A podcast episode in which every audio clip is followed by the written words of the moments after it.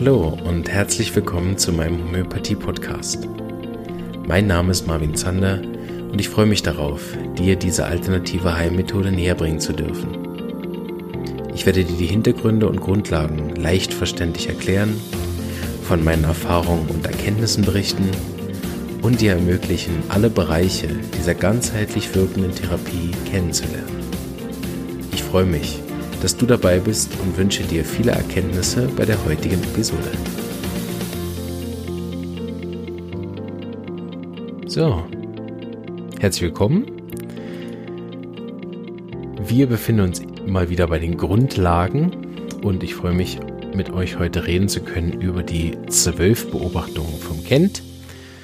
Keine Angst, wir machen nicht alle zwölf, ähm, weil auch nicht alle zwölf äh, wirklich notwendig sind, jetzt, äh, wenn man kein Therapeut ist, äh, das äh, alles zu verstehen und zu hören. Das mal Punkt eins. Da sich der Podcast ja immer noch mehrheitlich an Anfänger oder Laien richten soll, macht es da keinen Sinn, in die aktuell in die spezifischen therapeutischen Themen tief einzutauchen und aus der anderen Seite sollte jeder Therapeut, äh, wie ich finde, über die sowieso Bescheid wissen. So falls ihr jetzt denkt als Therapeut, äh, was, ey, zwölf Beobachtungen, bitte tut euch selbst einen Gefallen und lest das nach beim James Tyler Kent in Prinzipien der Homöopathie. Da gibt es zwei Bücher von, das kleine Orange und das Weiße. Holt euch das Weiße. ähm, also Orange ist auch gut, aber das Weiße ist deutlich leichter zu lesen. Bei den zwölf Beobachtungen vom Kent geht es um Fallverläufe, also das heißt, ich gebe eine Arznei und wie geht's dann weiter sozusagen? Wie ist die Interpretation, wenn äh, so ein Fallverlauf eintritt? Und äh, was sagt mir das respektive, was muss ich jetzt tun oder sollte ich jetzt tun? Aber so als kleine Verständnissache, wo wir jetzt sind. Also wir haben eine Arznei gegeben, der Patient kommt das zweite Mal und erzählt uns jetzt, wie der Fall gelaufen ist. Und wir können anhand von den Heringschen Heilungsregeln, die wir schon hatten, anhand von dem Ich und Mein, wo geht's mir besser, und auch anhand von ähm, Erstreaktion, Erstverschlimmerung, die Folgen, die wir schon hatten, anhand dessen können wir herausfinden, wie hat die Arznei gewirkt und wie muss ich jetzt weiterfahren. Grundsätzlich gibt es ja nur zwei Möglichkeiten, wenn wir eine korrekte Arznei gewählt haben. Entweder verbessert sich der Zustand des Patienten oder er verschlimmert sich. Verschlimmerung haben wir im letzten Mal besprochen. Verschlimmerung ist nicht eine Verschlechterung des Patienten, sondern eine Verschlimmerung ist eine Heilreaktion. Das bedeutet, ihm geht es viel besser und aktuell temporär für eine Zeit lang sind seine lokalen Beschwerden, also die vom Darm, äh, die vom Schlaf oder die von der Haut, aktuell schlechter, bei gleichzeitiger Verbesserung aber seiner Gemütssymptome. Also meine Ängste sind besser, meine Depression ist besser, äh, ich kann mich besser konzentrieren, ist besser, dafür ist meine Haut schlimmer. So. Gibt also diese zwei Möglichkeiten. Wenn, wenn sozusagen eine Verbesserung eintritt nach einer Arznei, gibt's eh nichts zu kontrollieren, dann genießt man einfach, dass man mit der Homöopathie wieder mal einen Patienten ähm, helfen konnte, seine Selbstheilungskräfte so stark zu steigern, dass er sich in die Selbstheilung begeben hat von seinem eigenen Körper und äh, man feiert zusammen und äh, ist dankbar dafür, dass man dabei sein durfte, wenn das wieder gelungen ist.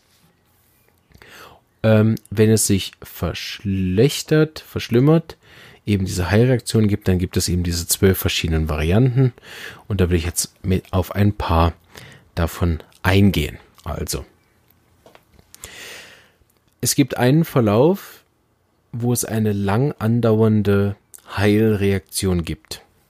Beispiel, ähm, ich hatte einen Patienten in der Praxis, der hatte ähm, sehr viele Probleme auf der Arbeit und hat da mit, mit, weil er mit seinem Chef immer wieder in Konflikten war, hat er angefangen Ärger zu schlucken, sich nicht mehr zu äußern und alles nach innen gefressen. Über das hat er einen Hautausschlag gemacht, den er jetzt seit über zehn Jahren hatte äh, und bei mir in die Praxis gekommen ist mit starken Symptomen. Und der Hautausschlag war, war relativ kleinflächig zu dem Zeitpunkt, wo er zu mir gekommen ist, aber seine ganzen Gemütssymptome waren kurz vor Burnout, kurz vor Depression, also kurz davor, dass er wirklich nicht mehr arbeiten konnte. Dann habe ich ihm eine Arznei gegeben und er hat daraufhin eine schnelle Verbesserung seiner Gemütssymptome gemacht Also er war wieder aufgestellter, fröhlicher, glücklicher, zufriedener und hat auch wieder mehr Gesellschaft gesucht, so ein bisschen weniger depressiv. Allerdings hat sich seine Haut stark verschlechtert und das ist über sehr lange Zeit gewesen. Das wäre so ein typischer Fall, äh, wie wir hier haben, für die Beobachtung Nummer zwei von Kent. Und zwar eine lange dauernde Heilreaktion, die sich dann aber langsam verbessert, was es dann gemacht hat nach einem Vierteljahr. Bedeutet, nach einem halben Jahr war der Mann nicht nur mit seiner Depression deutlich besser, sondern auch die Haut hat sich verbessert und war zum, zum Zeitpunkt Vierteljahr nach der Arzneimittelgabe ähm, besser, als wo er gekommen ist, aber noch nicht ganz weg.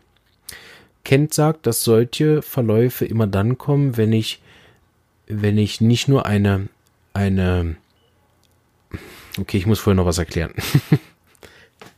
In der Homöopathie unterscheiden wir zwischen sogenannten funktionellen Beschwerden. Das heißt, die Beschwerden sind wie nicht organisch verändert. Also ich habe einen Reizdarm, aber wenn man jetzt den Darm anschaut, ist die Schleimhaut intakt. Dann hat der Patient zwar Symptome, aber er hat in dem Sinne keine Darmentzündung. So, wenn eine Darmentzündung wäre eine Gewebsveränderung auf der Schleimhaut.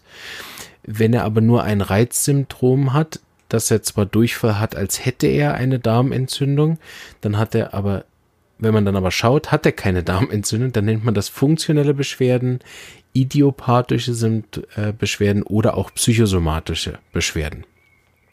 Aus der Homöopathie sind diese Art von Beschwerden aber nicht eingebildet, wie man den Leuten dann manchmal vorgeworfen hat, vor allen Dingen früher, und ich leider immer noch wieder Ärzte sehe, die, die das auch tun, oder? Die dann irgendwann, wenn sie mit diesem psychosomatisch-idiopathischen Beschwerden nicht vorankommen, die Leute dann zum Psychiater überweisen und die Leute dann denken, sie haben einen, einen an der Waffel.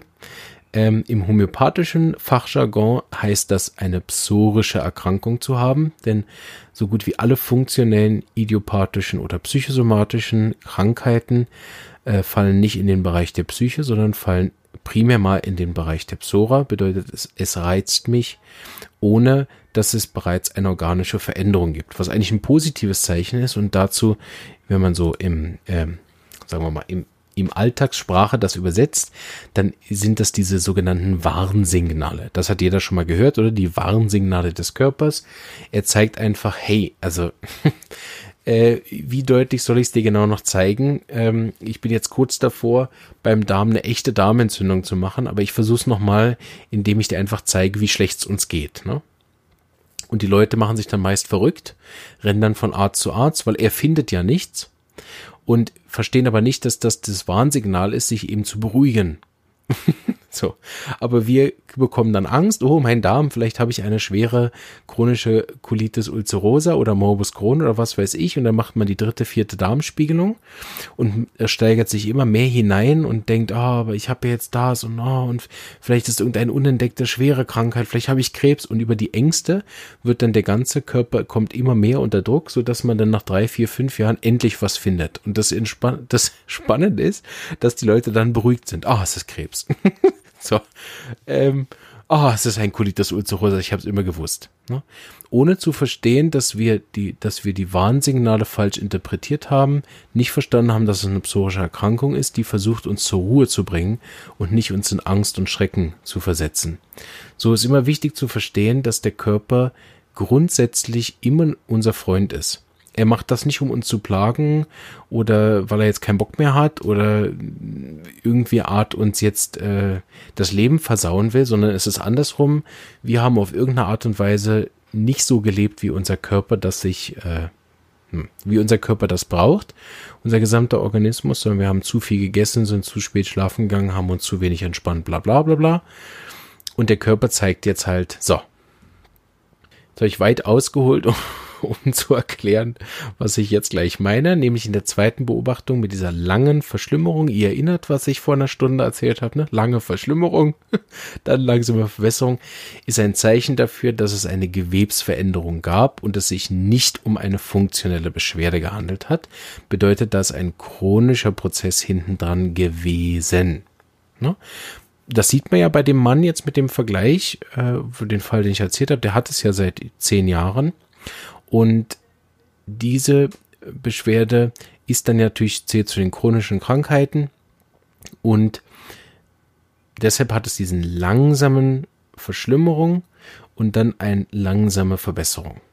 Das ist also ein typisch herer Verlauf bei allen Beschwerden, wo tatsächlich schon Organschaden vorhanden ist. Also wo die Niere schon lediert ist, wo die Leber angegriffen ist, wo das Herz nicht mehr so gut funktioniert, wo die Lunge seit Jahren im asthmatischen Zustand ist äh, und so weiter. Ne? Dann gibt es so einen Verlauf. Bedeutet, wann immer ihr mit einer chronischen Krankheit zum Homöopathen geht, bitte da keine Ungeduld mitbringen. Es gibt bei einer chronischen Krankheit nichts, was schlimmer ist für den gesamten Heilungsverlauf, als mit bereits einer Ungeduld hinzugehen.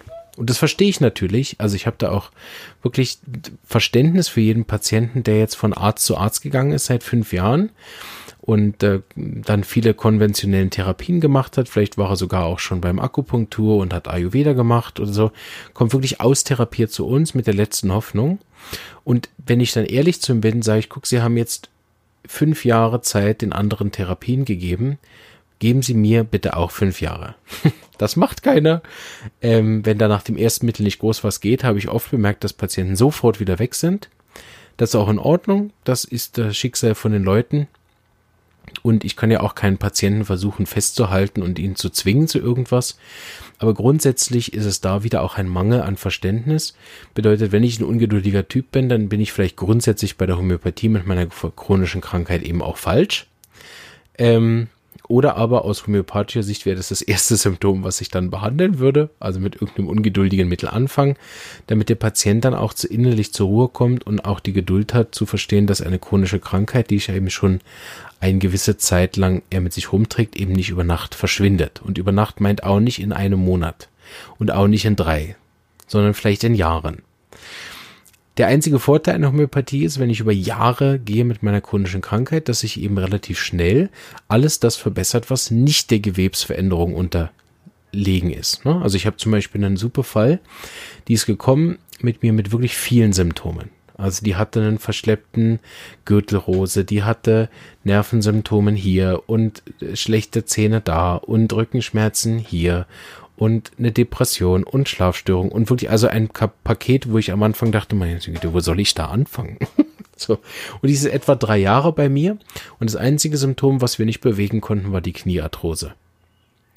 Die ist zwar auch so, ich würde sagen 20, 30 Prozent besser, je nachdem, auch vom Wetter abhängig, aber grundsätzlich konnten wir da nicht viel bewegen. Alle anderen Beschwerden waren aber zum Großteil nicht dem Gewebsthema unterlegen, sondern waren funktioneller Natur. Deshalb ist sie bei mir gelandet, weil der Arzt zwar gehört hat, dass sie voller Schmerzen war, aber wenig finden konnte. Oder respektive gegen das, was er fast finden konnte, wie zum Beispiel bei dem Herpes Zoster, also der Gürtelrose, nicht viel machen konnte. So bedeutet, wir haben da Schicht für Schicht immer das Gemüt verbessert und das war der Grund, warum sie über die ganze Zeit geblieben ist, auch wenn die körperlichen Symptome sich nicht massiv verbessert haben, aber sie hat nach der ersten Gabe sind die Schlafstörungen besser geworden und ihre depressiven Symptome. Und das war der Grund, weswegen sie geblieben ist. Auch jetzt, wo auch der Knie immer noch nicht besser, viel besser ist, auch nach drei Jahren nicht, bleibt sie, weil so viele Symptome verschwunden sind und es ihr gemütsmäßig in den drei Jahren immer gut ging. So, ich bin wieder sehr weit weg von dem, was ich eigentlich erzählen wollte. Aber ich glaube, äh, die, die noch hören, äh, von Anfang an wissen es ja inzwischen, dass ich einfach nicht beim Thema bleiben kann. Ha. So, herzlich willkommen zu den zwölf Beobachtungen von Kent. Wir haben schon eine halb geschafft. Grandios. Und sind schon wie viele Minuten dran? Ach, erst Viertelstunde. Na, hervorragend. Läuft ja. ich hoffe, ihr habt viel Zeit mitgebracht. reiß dich zusammen. So, ähm, also, ich hoffe, ich habe euch jetzt genug verwirrt und mit Informationen zugeballert, die in der Folge nicht vorkommen. Ähm, aber ich glaube, wir verlassen jetzt diese zweite Beobachtung mal, sonst rede ich darüber, nur noch darüber. Das kann ich natürlich machen, ne? Pro Beobachtung eine Folge. Nein. Ich versuche es auf den Punkt zu bringen. Eine lang andauernde Verschlimmerung bei einer chronischen Krankheit heißt, dass irgendein Gewebe verändert war und wenn eine Verbesserung auftritt, dass sich dieses Gewebe jetzt regeneriert hat. Nicht schlecht. Kann man auch kurz erzählen, sowas. so. Ähm, genug Selbstkritik. Los geht's. Die nächste Beobachtung, die ich mit euch anschauen möchte, das ist die, die ich am häufigsten in der Praxis habe, nämlich das ist die kurze Verschlimmerung mit einer schnellen Besserung.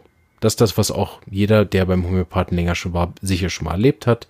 Nach einem Mittel hat es so richtig gerockt und man denkt, äh, versucht er mich eigentlich umzubringen. Und anschließend wird es schnell besser.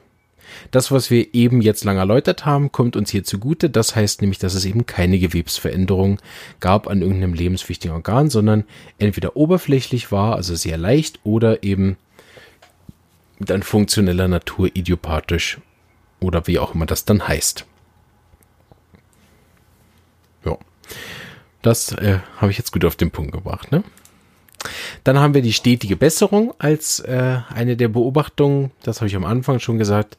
Es wird einfach besser ohne Verschlimmerung. Also viele Leute kommen schon mit der Angst zu mir, oh, dann verschlimmert sich das. Dann erkläre ich erstmal auf, dass das eine Heilreaktion ist und man sich davon wirklich nicht fürchten muss, sondern eher verstehen darf, dass das eine Reaktion ja der Lebenskraft ist. Die kommt ja nicht von mir oder meinem Mittel, sondern die kommt als Folge dessen, dass ich eben das, die richtige Arznei gegeben habe und das ist eigentlich ein Grund zum Feiern, egal wie da die Verschlimmerung ist. Es gibt aber auch wirklich diesen ähm, Fall, wo es einfach besser wird und das sage ich auch immer wieder in meiner persönlichen Statistik, die ich immer so mal wieder so ein bisschen fortsetze, ist das etwa 60 Prozent bei den Erwachsenen, äh, bei den Kindern, 60 Prozent bei den Kindern, die keine Verschlimmerung haben und äh, ein bisschen mehr, 70, 80 Prozent bei den Erwachsenen, die keine Verschlimmung haben. Kinder haben das noch häufiger, ähm, weil auch da die Lebenskraft viel stärker ist, weil grundsätzlich kann man auch das andersrum verstehen, dass ähm, wenn eine Verschlimmung auftritt, dann gab es meistens vorher eine Unterdrückung und ähm, um so eine Unterdrückung wirklich dann nachhaltig rauszubringen, sich das Ventil zu öffnen und das an die Oberfläche zu drücken, zum Beispiel auf die Haut oder in den Darm oder irgendwie sich zu erleichtern. Dafür braucht es eben auch eine starke Lebenskraft und manchmal ist es dann bei Erwachsenen so, dass da die Energie aktuell überhaupt nicht dafür ausreicht, da noch irgendeine Form von Verschlimmerung zu machen, so dass die Lebenskraft ihre Weisheit benutzt und erstmal sagt, okay, wir werden mal stetig besser. Ich habe das bei so ein paar Fällen, die ich länger betreue, dass die plötzlich nach drei, vier Jahren wirklich auch viel, viel gesünder sind. Und dann gibt's mal wieder wegen irgendwas eine, eine neue Arznei, die wir noch nicht benutzt haben bisher, weil wir in die Schicht noch gar nicht vorgedrungen sind. Und plötzlich hätten die dann Verschlimmerung, wo ich dann am Anfang selber erschrocken bin, dachte, okay, jetzt nach drei Jahren, äh, erstaunlich. Und heute verstehe ich das halt so, dass sich die Lebenskraft über die Jahre so stark aufgebaut hat, dass sie jetzt wieder in der Lage ist, auch die ganz alten Erd Unterdrückungen aus der Kindheit dann hochzuholen. Wenn also so eine Beobachtung wir machen, dass es einfach stetig besser wird, dann ist einerseits Mittel und Potenz optimal gewählt. Es gibt aber auch keine Organerkrankung. Ähm, in so einem Fall kann man dann wirklich davon ausgehen, dass alles funktionell war oder in Anführungsstrichen kann man auch sagen nervös oder eben psorisch. Wobei psorisch und funktionell jetzt nicht dasselbe ist. Ne? Andersrum, die funktionellen Beschwerden sind ein Teil des psorischen Miasmas. Äh, machen wir noch die Beobachtung von der Palliation. Ähm, also es gibt noch eine palliative äh, Beobachtung, wo nur die organischen Beschwerden besser werden. Das ist aber auch relativ leicht erklärt. Das äh, meint einfach, dass zum Beispiel jemand ist mit einem Krebs unter Chemotherapie. Nehmen wir so ein Beispiel, weil da habe ich ein paar Fälle gehabt und ich gebe ihm jetzt ein Mittel, dass die, dass die Beschwerden, die er wegen der Chemotherapie hat, besser werden. Dann ist das ja eine palliative Behandlung. Das ist Arzneimittel ja nicht auf den Krebs gewählt, sondern für die Übelkeit erbrechen, was er hat. Und dann wird sozusagen nicht die Totalität der Symptome besser, sondern nur das, nur die lokale Beschwerde. Das wäre auch so eine Beobachtung, die dann anzeigt, also man kann es so sagen, die Symptome bessern, aber der Allgemeinzustand des Patienten nicht wirklich. Dann ist eine palliative Wirkung. So. Es gibt noch Beobachtungen, die ich jetzt so ein bisschen eigentlich gern weglassen würde, weil sie mehr in die Ebene gehen vom Therapeuten. Wobei Ja, ich kann es ja mal zusammenfassen. Grundsätzlich gibt es natürlich auch, dass ähm, sich nach einer Arznei zeigt, dass der Verlauf nicht so günstig ist. Hm, das kommt nochmal zurück in den Bereich von Unterdrückungen, den wir gemacht haben. Ähm, wir haben ja besprochen über die Unterdrückung und Heilung, dass wir, wenn wir die Symptome nicht richtig verstehen, sondern nur auf einen Körperbereich behandeln, dass es denn sogenannte Unterdrückungen gibt. Und unterdrücken kann man natürlich mit jeder Therapie, die mir bisher bekannt ist. Ich habe selbst Leute gesehen, die einen Unterdrückungs artigen Zustand erreicht haben durch Meditation, weil sie nämlich ihre Gefühle damit wegmeditiert haben, anstatt wirklich sich mit den Gefühlen auseinanderzusetzen, hatten die halt unterdrückte Emotionen, weil wenn immer ihr Ärger mit, mit dem Partner hochkommen, haben sie sich halt hingesetzt und meditiert, anstatt dem Ärger dann auch mal wirklich Aufmerksamkeit zu schenken, ne? also nicht über den Ärger meditieren und die Gefühle fühlen, das super, äh, äh, sondern wirklich einfach sich ablenken. Ne? Dann unterdrücke ich meine Emotionen. Also ich habe das mit vielen Sachen gesehen und mit Homöopathie kann man selbstverständlich auch hervorragend unterdrücken. Äh, nichts gegen äh, die Firmen, die machen sicher im Rahmen ihrer Möglichkeiten ihr Bestes. Aber zum Beispiel diese ganzen Komplexmittel, das sind hervorragende Möglichkeiten, äh, Fälle zu, in Anführungsstrichen, zu versauen, also zu unterdrücken. Und entweder sind die überdosiert und kriegen dann eine Vergiftung. Das könnte auch ein Beobachtungsfallverlauf sein. Ne? Nach dem Mittel geht's immer schlechter immer neue Symptome kehren, treten auf, dann würden wir eine, uns eine Vergiftung anschauen oder eine Arzneimittelprüfung von der Arznei, was das bessere Wort ist als wirkliche Vergiftung, ähm, weil ja in den höheren Potenzen jetzt keine chemische Substanz drin ist, die uns vergiftet. So äh, wäre der korrektere Ausdruck, ähm, wenn es sich um die Hochpotenzen handelt, eigentlich eine Arzneimittelprüfung gemacht. Und dann geht es dem Patienten natürlich vor zu schlechter. So. Das wäre eine Möglichkeit, was wir beobachten können. Oder eine klassische Unterdrückung, die mit Homöopathie auch möglich ist. Ich habe das, glaube ich, auch äh, in einem Fall äh, in, in der Folge erzählt, aber ich erzähle es gerne nochmal. Den Anfangszeit von meiner Studentenzeit ähm, habe ich mal einen Freund von mir mit seinem Heuschnupfen behandelt auf einer Hochzeit. Und er hat dann anschließend eine starke Verbesserung gehabt mit einer gefolgten starken Verschlechterung, nämlich er hat danach asthmatische Symptome bekommen. Also sein Schnupfen und der Augenjucken war viel besser, dafür hat er keine Luft mehr bekommen. also richtige, sorry, Scheiße, ähm, absoluter Fehler und äh, von mir dann äh, sofort korrigiert, wobei er das nicht so witzig fand, weil jetzt sein Schnupfen wieder kam und ich ihm dann auch nicht plausibel erklären konnte, was jetzt genau da passiert ist. Ähm, auf jeden Fall hat er mich seither nie wieder behandeln lassen, was ich verstehe. Aber grundsätzlich ähm, war das eine richtig schöne Unterdrückung. Bedeutet, ähm, auch nach einem homöopathischen Mittel kann man beobachten, dass es zum Beispiel erst besser wird. Jo, super, mein Schlaf ist viel besser, aber seine Depression nimmt zu. Dann haben wir Murks gemacht.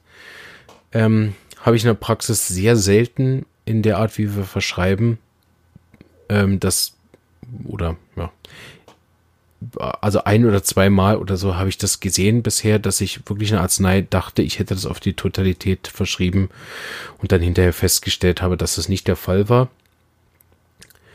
Ähm, was diverse Ursachen auch haben kann, also in dem Fall, ohne das jetzt äh, irgendwie abschieben zu wollen, aber in dem Fall war der Patient nicht bereit, mit mir über all seine Probleme zu sprechen. So habe ich gedacht, ich hätte den Fall verstanden, aber ihn gar nicht verstanden. So äh, hatte ich in dem Sinne auch keine Chance. Und äh, bei dem anderen Fall war es wirklich so, dass ich ähm, gar nicht überblickt habe, wie tief das Thema überhaupt geht beim Patienten, respektive wir beide nicht.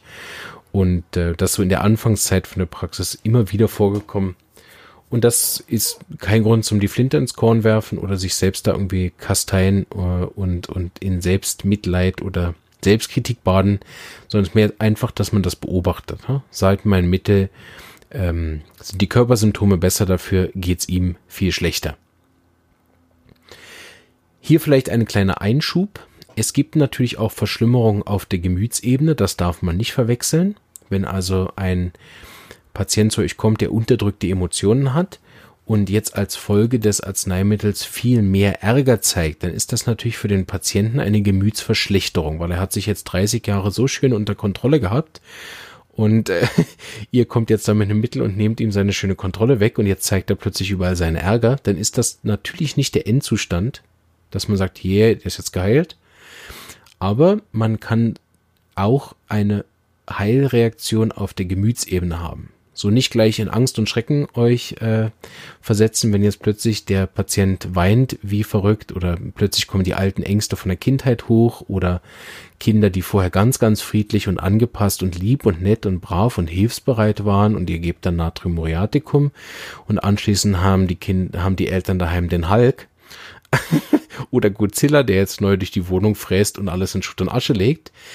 Ähm, vor allen Dingen, wenn es dann ein, sich um eine kurze Entwicklung äh, handelt, dann ist das eine Verschlimmerung auf der Gemütsebene, weil das Kind jetzt zum Beispiel gelernt hat, sich für seine Bedürfnisse einzusetzen. So, nicht jede Gemütsverschlechterung ist dann erratene Unterdrückung. Und ähm, ja, das einfach noch als Klammer hinzuzufügen. Dann kann ich noch, auf, weil ich gerade dabei bin, noch auf einen kleinen Kommentar eingehen. Mir hat jemand geschrieben nach der Folge mit der Unterdrückung, dass jetzt äh, mehr Angst hat, irgendein Mittel zu verschreiben, was er Angst hat zu unterdrücken. Ähm, das verstehe ich. Ist natürlich überhaupt nicht die Absicht, irgendjemand von euch da abzuhalten, jetzt mit Homöopathie zu arbeiten. Ist ja genau das Gegenteil äh, der Fall. Ich will euch ja ermuntern, eigene Erfahrungen zu machen. Ähm, so, falls ihr selber behandelt, mh, mm, hier kleiner Hinweis, ich tue mm, das mit meinen Kindern und meiner Frau nicht, ich behandle nicht selber. So, ich verstehe jeden, der das selber macht. Aber äh, man kann ja mal drüber nachdenken, wenn, wenn ich das nicht mache mit dem Know-how, was, was ich inzwischen gesammelt habe, dann hat das einen Grund, nämlich dass ich nicht objektiv bin, wenn meine Kinder krank sind und deshalb da auch keine Arzneien selbstständig entscheide. So bedeutet, wenn ihr einen vertrauensvollen, gut ausgebildeten Therapeuten habt, dann benutzt den bitte. Und ähm, ihr könnt ja dabei mitlernen. Okay, er hat jetzt Pulsatilla verschrieben. Okay, schreibe ich mal auf. Ja, und dann kann es sein, dass ihr wirklich dann beim nächsten Mal, beim übernächsten Mal, beim übernächsten Mal, wenn ihr dann zwei, dreimal gesehen habt, dass er Pulsatilla verschrieben hat und es hat immer funktioniert, dass ihr dann wirklich wieder zulernt und merkt, oh geil, äh, das habe ich jetzt gerafft, welches da die wichtigen Symptome sind. Und dann kann man sich ja auch wirklich mal selber dran wagen. Und ansonsten bitte die Verletzungsarzneien unbedingt ausprobieren, weil da kann man nicht unterdrücken. also, außer man gibt die Verletzungsarzneien bei einem Fall, der keine Verletzungsfall ist, aber bei einem Verletzungsfall, der einer ist, also in den ersten zwei, drei Tagen nach einer Verletzung, kann man mit einem Verletzungsmittel nicht unterdrücken, sondern nur helfen, lindern, palliativ arbeiten. Und wenn es dann nach einer Woche immer noch suppt, dann halt den Homöopathen anrufen und euch unterstützen lassen. So, jetzt bin ich auch wieder schön weit weggekommen von dem, was ich erzählen wollte. ist heute die Ausschweiffolge. Heute, ha? das ist der Ausschweif-Podcast. Könnt ihr den Namen nur ändern. Ähm, was wollte ich sagen? Ah, genau. Die Angst, Arzneimittel zu verschreiben. So verstehe ich, ist aber nicht die Absicht. Und ähm, hier nochmal der Hinweis. Ist es akut? Ist es superakut oder chronisch? Chronisch heißt, entweder es dauert jetzt schon lange an, also den ganzen Winter hat mein Kind Infekte, ist eindeutig nicht für euch zum selber aus der Hausapotheke behandeln. Das würde ich selber auch nicht mit meinen Kindern machen, sondern sie zum Therapeuten bringen. Es kommt immer wieder. Mein Kind hatte schon dreimal, viermal, fünfmal, zehnmal Angina, Mittelohrentzündung, Lungenentzündung, Bronchitis, Husten, was ihr wollt oder immer wieder Warzen. Das ist eine chronische Krankheit und bitte auch nicht selber behandeln. Vielleicht beim ersten Mal Husten ja, beim zweiten Mal nein. Und wenn es super gut ist, das heißt, ich habe jetzt, äh, das Kind hat, war heute baden und hat dann äh, Ohren, Schmerzen gemacht nach dem Baden und ich habe eine Akutarznei gegeben und das ist super gelaufen. Das Kind hat äh, in der Nacht super geschlafen und am nächsten Morgen hat es dann wieder Ohrenschmerzen. Ich habe die Arznei wiederholt, das hat nicht funktioniert. Ab dem Moment braucht es eine zweite Arznei, also eine tiefer wirkende Arznei als die erste. Ähm, und auch das wäre ein Fall, wo ich dann den Homöopathen anrufen würde, damit ich mir jetzt dann nicht äh, das in die Länge ziehe und nachher hat es dann doch eine ausgewachsene Mittelohrentzündung und ich brauche dann Antibiotika oder eine längere Therapie beim Homöopathen. So, jetzt habe ich äh, euch genug verwirrt. ich äh, freue mich, dass ihr immer noch dran seid und das jetzt hört. Ich hoffe, euch hat die Folge ein bisschen äh, gefallen. Ähm, und ihr habt auch ein bisschen noch besser verstanden, wie das halt mit den Beobachtung ist von, dem, von der Homöopathie, dass wir eben nicht einfach äh, willkürlich da so einen Fall beleuchten und rumraten oder reinspüren oder so, sondern es gibt wirklich ganz klare äh, Richtungen, wie so ein Fall nehmen muss. Und ähm, das wollte ich euch so ein bisschen zeigen heute. Hoffe, dass es mir gelungen. Ansonsten wie immer äh, dürft ihr kommentieren, ergänzen, Fragen stellen und ähm, dann werde ich es hoffentlich beim nächsten Mal dann noch viel besser erklären. In diesem Sinne, ähm, einen ganzen schönen Tag, Abend, Nacht oder wann auch immer ihr den Podcast hört. Und ähm, ja, ich freue mich aufs nächste Mal. Ciao.